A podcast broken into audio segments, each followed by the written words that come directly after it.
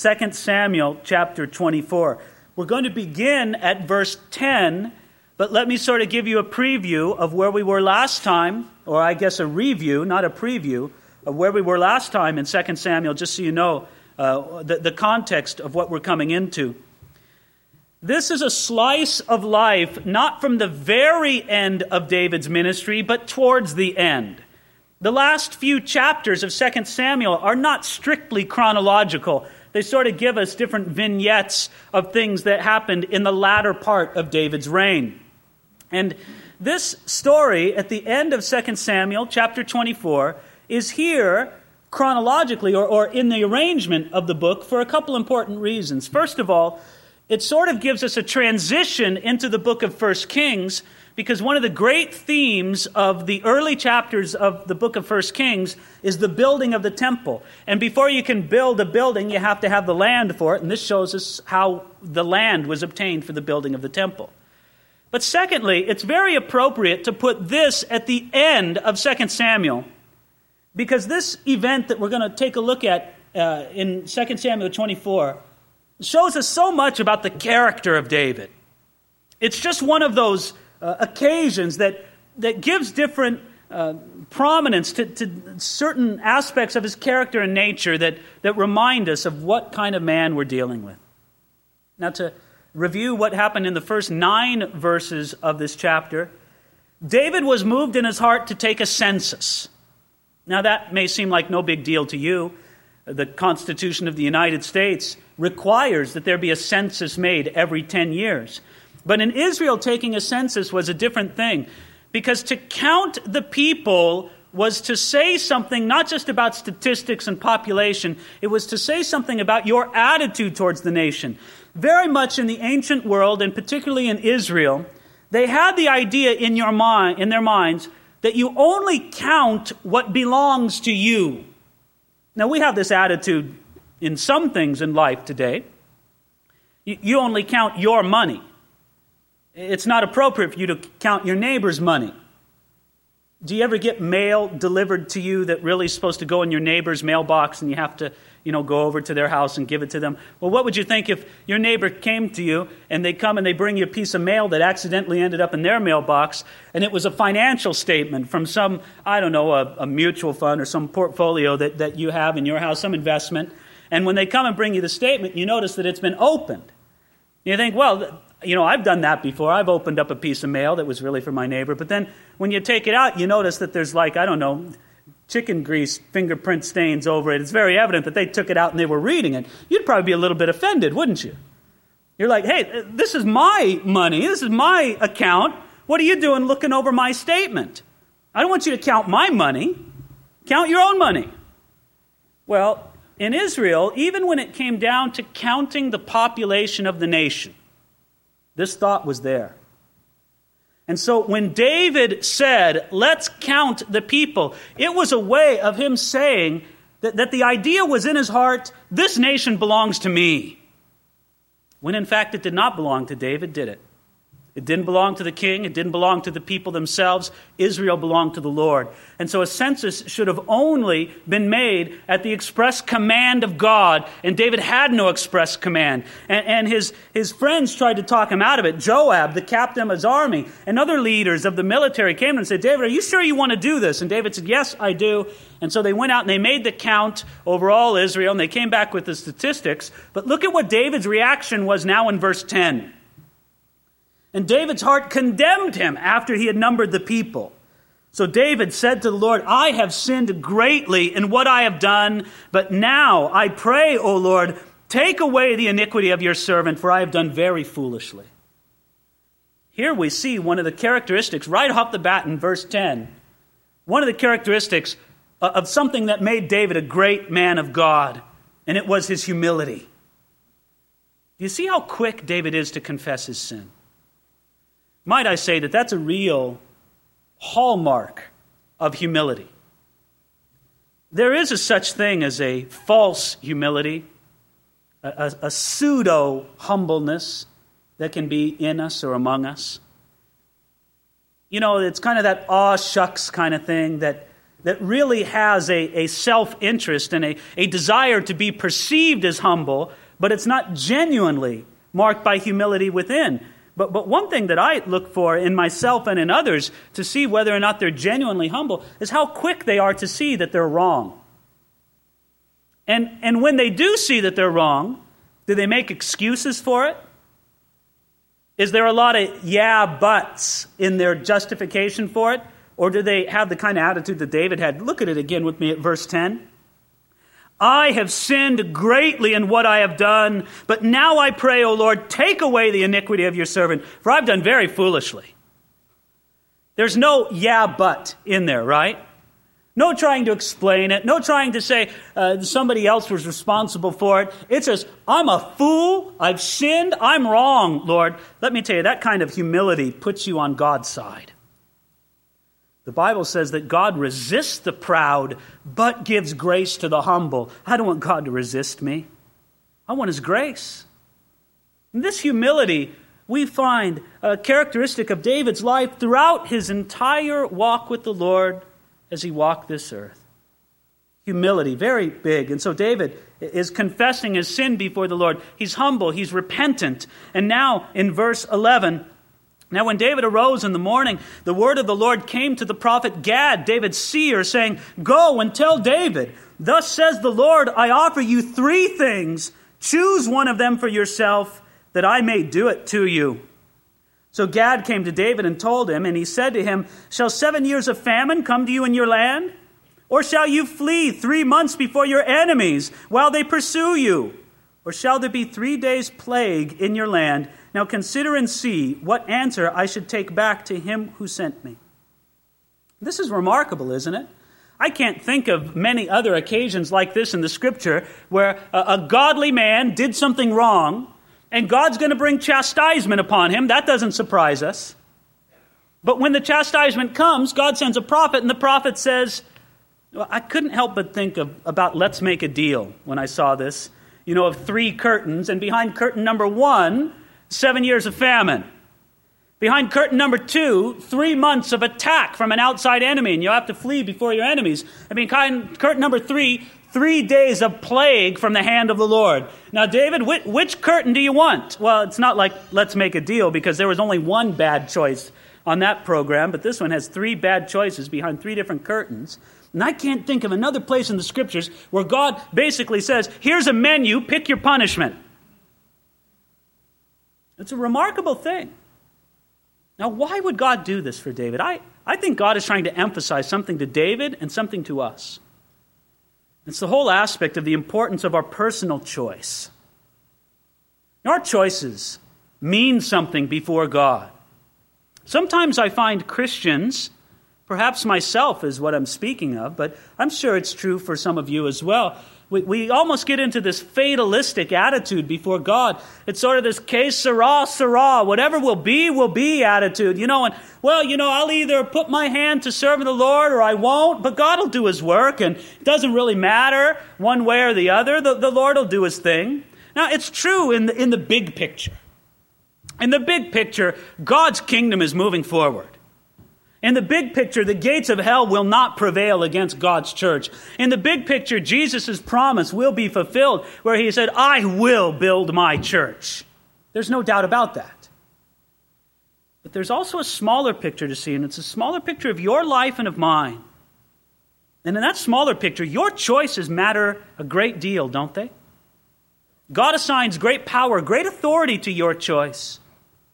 And I trust that you've made the greatest choice of all, and that's to surrender your life to Jesus Christ, to allow him to convert you and to transform you, and you've been born again, is I guess what I'm saying. But after that, your Christian walk with the Lord is a series of choices beyond that. Will you choose to be obedient? Will you choose to serve him? Will you choose to die to self? And your choices make a great deal of difference. I think God is impressing that upon David. Here's 3 choices. You're going to make a choice of one of these 3. I offer you 3 things. The first choice was of 7 years of famine. Think about it, 7 years. Now, that would be a long time. This was the longest period of time involved in the three choices. And for 7 years, Israel would have famine and would have to rely on neighboring nations around them for food. Now, people would surely die in this famine, wouldn't they? But who would it be? Would it be the rich? Would it be the privileged? No. The wealthy and the resourceful, they always have a way to get around such times of tragedy. They would suffer, but they wouldn't die. And then the second choice was 3 months of fleeing before your enemies. This would mean that an invading nation would come in and attack Israel and not overwhelm them, but harass them and bother them for a period of 3 months. And certainly people would die in this. But it would just be soldiers. It would just be people from the military, not David, not his family. David was taken out of the field of battle at this time. He's an old man. He's not going out to the campaigns. And so surely people would die, but just soldiers. The third choice was 3 days of plague. And this would be a plague directly from the hand of the Lord that would sweep over the nation. And let me say, in that plague, anybody might be struck. The palace would be struck, as well as the simplest shack there in Jerusalem. So David thinks about it. He says, you know, which choice will I have? And so he's going to give a message back to the prophet Gad. This is in verse 14. And David said to Gad, I'm in great distress. Please let us fall into the hand of the Lord, for his mercies are great. But do not let me fall into the hand of man. Now, when David said that in verse 14, he was making his choice. He was choosing door number one or door number two or door number three. And you say, well, I don't get it. Which choice did he make? Why didn't he just come out and say it? Famine, war, or plague. Well, he was saying it. And Gad understood him, the prophet. Because if you're subjected to 7 years of famine, you have to rely on your neighbors for food. David said, I don't want to be thrust into the hand of dependency upon man. If you have to endure 3 months of warfare, well, then it's on dependence upon your neighbors then. You know, how are they going to attack me? And how am I going to deal with the attack from a neighboring nation? But in the plague, no neighboring nation was involved in any way. This was straight from the hand of God. And David knew something about God. He knew that God could show mercy when man doesn't. And so he said, no, give me this choice, the third one, the 3 days of plague. It wasn't because David thought that it would be the easiest, but because he knew, I want God's hands in it, not man's. This was a way that David surrendered himself and the situation to God, where he said, I want to be in God's hands. Friends, can I tell you that is absolutely the safest place for you to be in your life is in God's hands. The safest place for you to be is in radical obedience to God. Of course, this is very much pressed upon my heart right now, because God has called me to obey him in an unusual way. God has called me to step aside from this church and to obey him by going and doing ministry in Germany to become the director of a Bible college out there. This isn't something I was looking for. It wasn't something I was searching for. But I don't have any doubt whatsoever that this is from the hand of God. God has confirmed it 7 times over. It'd be rank unbelief for me to say that this isn't the hand of God, that this isn't the moving of the Holy Spirit. And so for as difficult as it looks to be ahead of me, or as challenging, I know without a doubt that the safest thing, the best thing for me and for you is for me to radically obey God. It would do no good for this church to have a pastor who's disobedient to the Lord. How could God's hand be upon this work then? No, God has called us to surrender ourselves and to lay ourselves in an outstanding way into his hands. Do you have that sense of abandonment to God's will? David had that attitude throughout his whole life. This isn't the first time it crops up. David knew how to say, Lord, I'm abandoned into your hands. I don't want to be given over to the hand of man. I want to be in your hands. I don't know if I can trust man, but I can trust you. I remember a few years ago, I was speaking to a gentleman that I wanted to do a kind of ministry project around here. I was concerned because it didn't seem like he was very attentive to the project. And so I was kind of going over things with him, and he was trying to, just sort of comfort me. And he was saying, hey, well, don't worry about it, Pastor. Just trust the Lord. And my response to him says, listen, I got no problem trusting God. It's trusting you that I'm having a problem with. And isn't that how we often feel? I'll trust God. It's man that makes me nervous. Well, with David, that's how he felt. He said, I want to trust the Lord, and so I'm going to choose the plague. I don't want to fall into the hand of man. By the way, let me say as well, this showed great self-sacrifice on David's part too, because if there was 7 years of famine, do you think David or his household would be touched? No. If there were 3 months of an attacking army invading Israel, do you think David or his family would be touched? No. But with 3 days of plague, that plague might fall upon anybody. And David said, I'm not going to accept a chastisement from the Lord that has no chance to fall upon me. That would be selfish and ungodly. And so David showed a great attitude, a real shepherd's heart in this. Verse 15. So the Lord sent a plague upon Israel from the morning until the appointed time. From Dan to Beersheba, 70,000 men of the people died. And when the angel stretched out his hand over Jerusalem to destroy it, the Lord relented from the destruction and said to the angel who was destroying the people, it is enough. Now restrain your hand. You see, that's what David was hoping for, wasn't he? That mercy from God. David was wise. Now, even though 70,000 people in Israel died in 3 days of plague, which is staggering. I mean, when we suffered a great attack on our nation more than a year ago and many thousands died in one day, it didn't come close to 70,000 perishing in those few days. This was a catastrophe from Israel, severe chastisement from the hand of the Lord. At the same time, it could have been much worse, but he knew that God would be merciful, and God was merciful.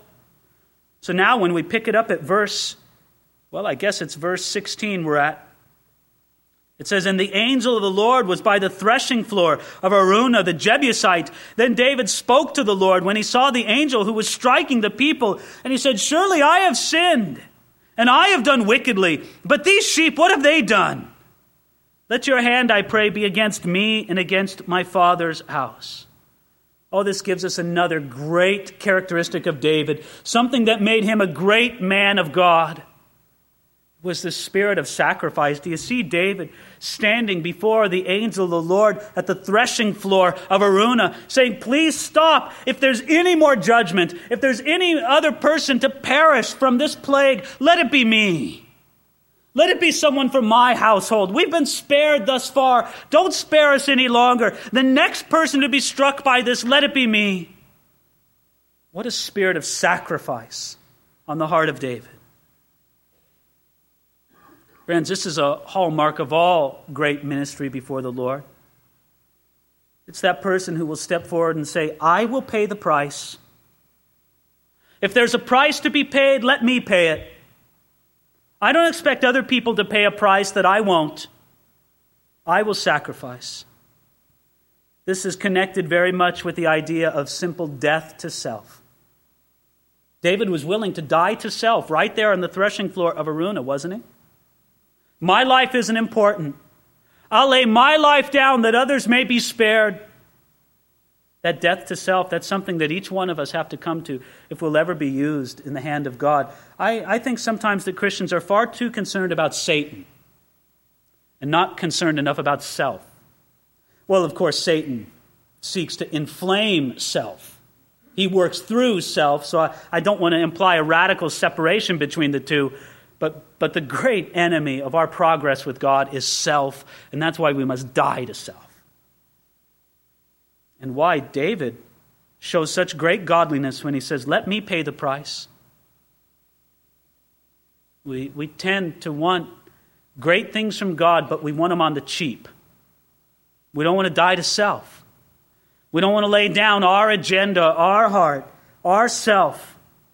Oh, but death to self, that's what David had right here. And in that, he was simply walking in the footsteps of his God. Wasn't it Jesus who told us? Of course it was.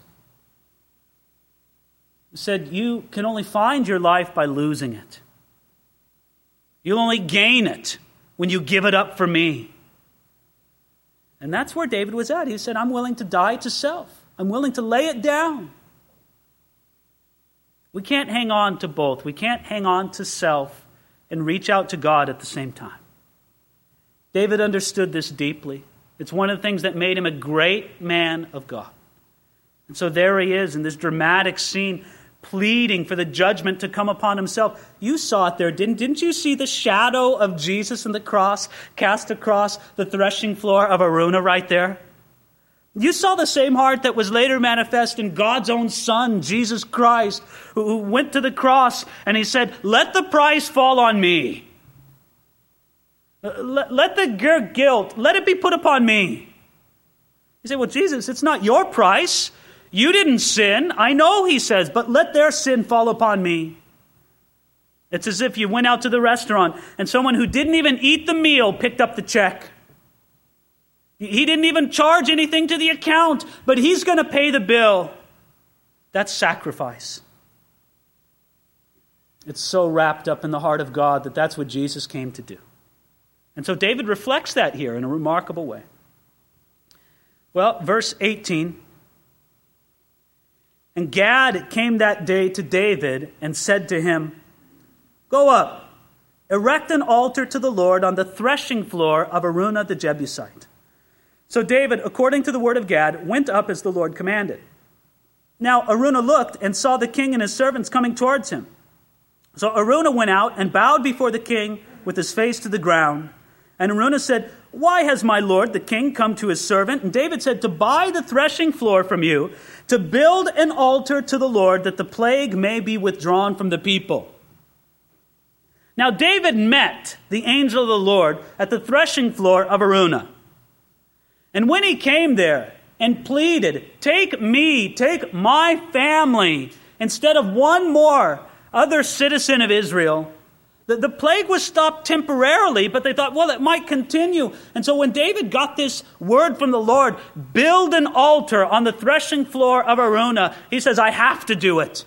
And so in part, this is about a simple land transaction. Here's a piece of land that David wants to build an altar upon, and you can't use it for a threshing floor anymore once you build an altar upon it. So David says, I need to go buy it from Araunah, and he's going to make the arrangements to purchase this piece of land. There's a couple notable things to consider about this land. First of all, it's a piece of land with a great history. First Chronicles tells us that this land was actually at a place called Mount Moriah. The threshing floor of Araunah was on Mount Moriah, the same place where Abraham offered Isaac many hundreds of years before the time of David. It also tells us that this piece of land had a great future because it was on this same general hill that the temple would be built later and that Jesus would be offered on the cross as a perfect sacrifice. It all happened on this great hill of Mount Moriah. Now, when David hears that he must have this land, he says, I've got to buy it. I've got to make a transaction here. So he goes, and he goes again. It's at a threshing floor. Do you know what a threshing floor was used for? To thresh grain. You see, when grain stalks grow, you get the little kernels of wheat, right? But around the kernels of wheat is a substance called chaff. And chaff is hard and it's inedible. You have to separate the wheat from the chaff before you can use the wheat. And they would separate wheat from chaff on a threshing floor. They would put the stalks of wheat on a stone and they would trample upon them or have an ox walk around upon them. And it would break up the chaff from the wheat, but then you had to separate the wheat from the chaff. And so you would scoop it up with a shovel of some kind and you'd push it up into the air and throw it up in the air, and hopefully there'd be a slight breeze blowing, and the breeze would blow away the lighter chaff and the heavier grain would sink back down to the ground. As you repeatedly did it, the chaff would be blown away. And at this threshing floor, God is going to separate the wheat from the chaff. He would do it at the temple for sacrifice, but he would do it at the great sacrifice of Jesus Christ. God loves to separate wheat from chaff. He loves to take away what's mere image, just the surrounding husk. And he loves to get down to the reality, to the substance of it all. And so it was going to happen right here. So David was told to build an altar there. Altars, of course, are places of worship. David was going to worship here at this spot. So here's the little real estate transaction in verse 22. Now Araunah said to David, "Let my lord the king take and offer up whatever seems good to him. Look, here are oxen for burnt sacrifice, and threshing implements, and the yokes of oxen for wood. All these, O king, Araunah has given to the king." And Araunah said to the king, "May the Lord your God accept you." Now, I want you to stop right there. Araunah did what any of us would do in the same situation. David, the king, comes and he offers this farmer, this man named Araunah, "I need to buy your threshing floor." And Araunah says, "This is for the king. This is to stop a plague that has devastated the land. The king wants to build an altar here. David, the land's yours. These oxen over here, they're good oxen. Why don't you sacrifice these? Do you need wood to make a fire for the altar? Here, let's chop up the yoke that these oxen use. You know, when you sacrifice the oxen, you don't need the yoke anymore. So that'll be wood for your fire. David, you can have it." You would do the same thing, wouldn't you? This is for your king. You'd be generous. Say, "David, I don't want a cent from you for any of this." I want you to look at David's response in verse 24. Then the king said to Araunah, "No, but I will surely buy it from you for a price, nor will I offer burnt offerings to the Lord my God with that which costs me nothing." Well, this is another great principle. We touched on it before when we talked about sacrifice. But there in verse 24, you see David explaining a spiritual principle that I think has so much relevance to our life. It's the whole issue again of sacrifice and of giving. Here's David saying, "Araunah, thank you for your offer. You're a very generous man. But you see, if you give it to me and then I give it to the Lord, I haven't given him anything. You're making the gift, and God told me to make this gift. So, no, Araunah, I'm going to buy it off of you." You see, David knew that it would not be a gift, it would not be a sacrifice unto the Lord if it didn't cost him something. David was not looking for the cheapest way possible to please God. Friends, isn't this convicting? Isn't the Holy Spirit speaking to our hearts right now? That so often that is exactly what we look for, the cheapest way possible to please God. You know that God wants to spend time with you every day, that you should be in the Word and in prayer. And so what does our carnal heart kind of instantly gravitate towards? Okay, what's the minimum amount of time I can spend with the Lord and make him happy? Come on, God, just tell me. What's the minimum daily requirement? Can I get along with 5 minutes? Can I get along with, the 10 minutes in my car on the way to work? Whatever. God, what's the minimum, God? And I'll do that. What's it? That's a heart looking for the cheapest way possible to glorify God. Oh, it shows up other places too. I know I need to serve you. I know I need to be your servant. What's the cheapest way possible I can do it, God? It shows up especially, or might I say oftentimes, in our giving. Oh, you see it there, don't you? Okay, Lord, I know I should give to you, and I do hope you know that you should be giving unto God from your financial resources. We need to get in touch with this of the Lord, that God is a giving God. He's the greatest giver in all the universe. And that's the God we serve. If you don't want to be a giver, if your heart is stubbornly set against it, I don't know, maybe you should find a different God, because the God you serve is a giving God. He's the greatest giver. And those who follow him should be givers. It's really that simple. But we know this, we sense it in our hearts. It's something almost automatic in the Christian life. But what do we do there? I know my own heart. It's oftentimes, okay, how little can I give God and make him happy? For example, that the scriptures say that we should give unto the Lord proportionally. The Bible says that in 2 Corinthians. Paul said, as each one has been blessed, so let him give to God. In other words, you to give to God proportionally as you've been blessed. But what do we often do? We say, okay, well, what's the smallest proportion I can give and please God? And then you start going to the calculations. Okay, net or gross, net or gross.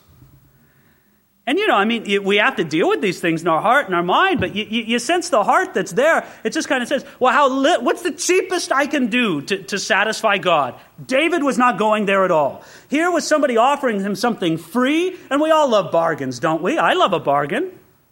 You're going to go home now to the Sunday newspaper, and it's as thick as a telephone book, and it's filled with advertisements all over this Christmas season with retailers wanting to sell you something. And you're going to go into the store and compare prices, and you're going to look for the bargain, and we all do. But friends, we can't treat God that way. Treat your Christmas shopping that way, great. You can call that good stewardship. But when it comes to the Lord, you can't look for the cheapest way possible to please Him, to serve Him. So David said, it's striking there in verse 24, isn't it? I will not offer burnt offerings to the Lord my God with that which costs me nothing. David says, if it didn't cost me nothing, it's not sacrifice.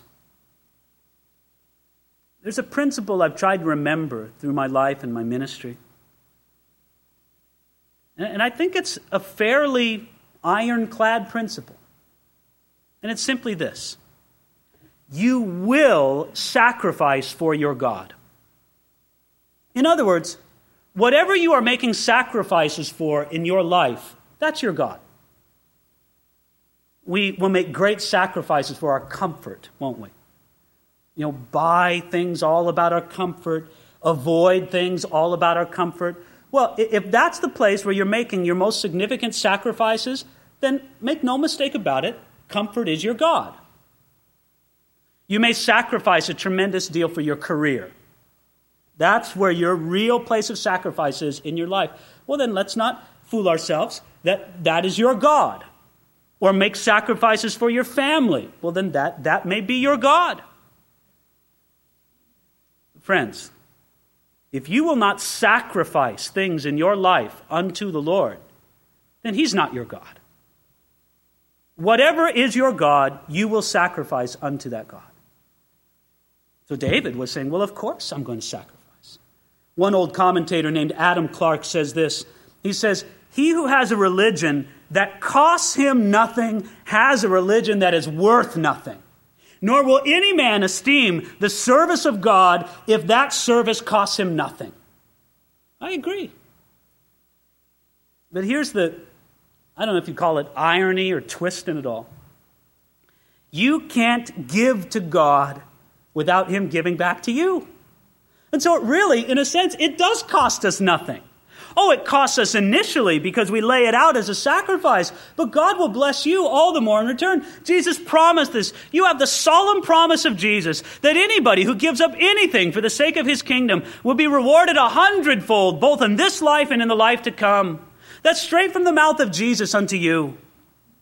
You cannot give anything unto the Lord. Your time, your attention, a relationship, your financial resources. You can't give any of that unto the Lord without Him giving you far more in return. It's an absolute spiritual law. I remember years ago, there was a fellow he's moved away since that time, but God was dealing in his heart about these things, and he came to me one day and he said, David, I want to try something with God. I want to try to outgive God. He meant financially because he wanted to try this in his own life. And so he said, I want to outgive God. And so he started giving in a way that would reflect that. And from time to time, I would ask him, I would say, well, is it working? Are you outgiving God? And he would just smile and he'd say, no way. The more I give, the more God blesses me. So I'll still try. I'll try to outgive God, but he just couldn't. Because God promises that He will bless you far more in return. You see, David didn't leave thinking about the cost. When he left the threshing floor of Araunah, it wasn't just like 50 shekels of silver. I could have given him 20 pieces of silver. He wanted to give it away to me. I should have got him for less money. No, he wasn't thinking about that at all. saying that's the best money I ever spent. It's unto the Lord. Finally now, verse 25, so end of verse 24 says, so David brought the threshing floor and the oxen for 50 shekels of silver. And David built there an altar to the Lord and offered burnt offerings and peace offerings. So the Lord heeded the prayers for the land, and the plague was withdrawn from Israel. Let me conclude with just noting that prayers were offered up for the land.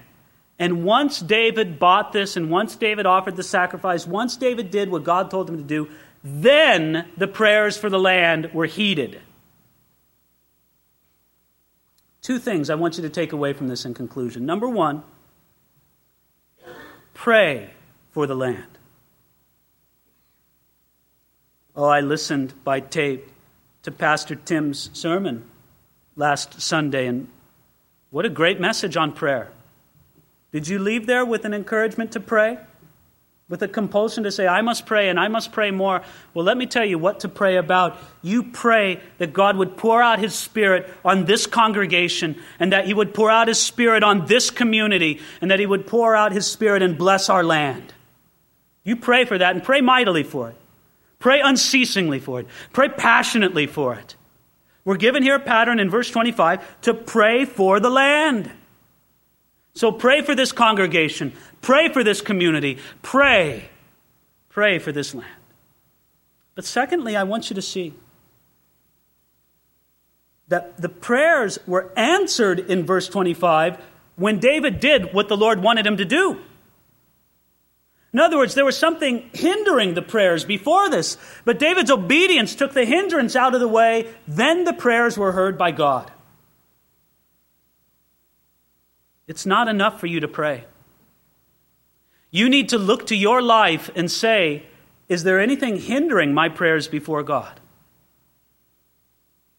Would you be bold enough to ask the Lord this morning, Lord, remove anything in my life that makes my prayer ineffective?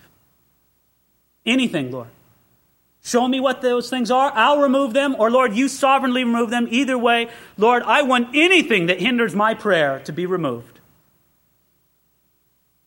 You look around you and the number of people in this room, and if you think, what would happen in this congregation, in this community, in this land, if every person in this room offered up diligently and passionately before God an absolutely unhindered prayer for God's blessing and the outpouring of the Spirit upon this congregation, this community, and this land?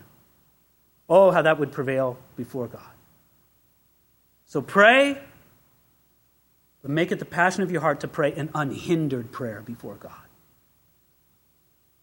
Let's pray. Father, that is what we call upon you now. Lord, we've seen so much in the character of David in this chapter. His humble heart, his giving heart, his sacrificial heart. But Lord, we also want to remember, we want to remember that you can work these things in us by prayer, by the moving of your Holy Spirit. So Lord, we pray to put upon our hearts a great burden for prayer, to pray for this congregation, to pray for this community, to pray, Lord, for this land. And we ask, God, that you would deal with us and we would deal with ourselves, to cast out every hindrance to effective prayer. You say, Lord, that the effective, fervent prayer of a righteous man avails much. Lord, make us righteous men and women before you, effective in prayer, and then we will see an even greater work of God done in our midst. Do it, Lord, by your grace and for your glory. We pray this in Jesus' name. Amen.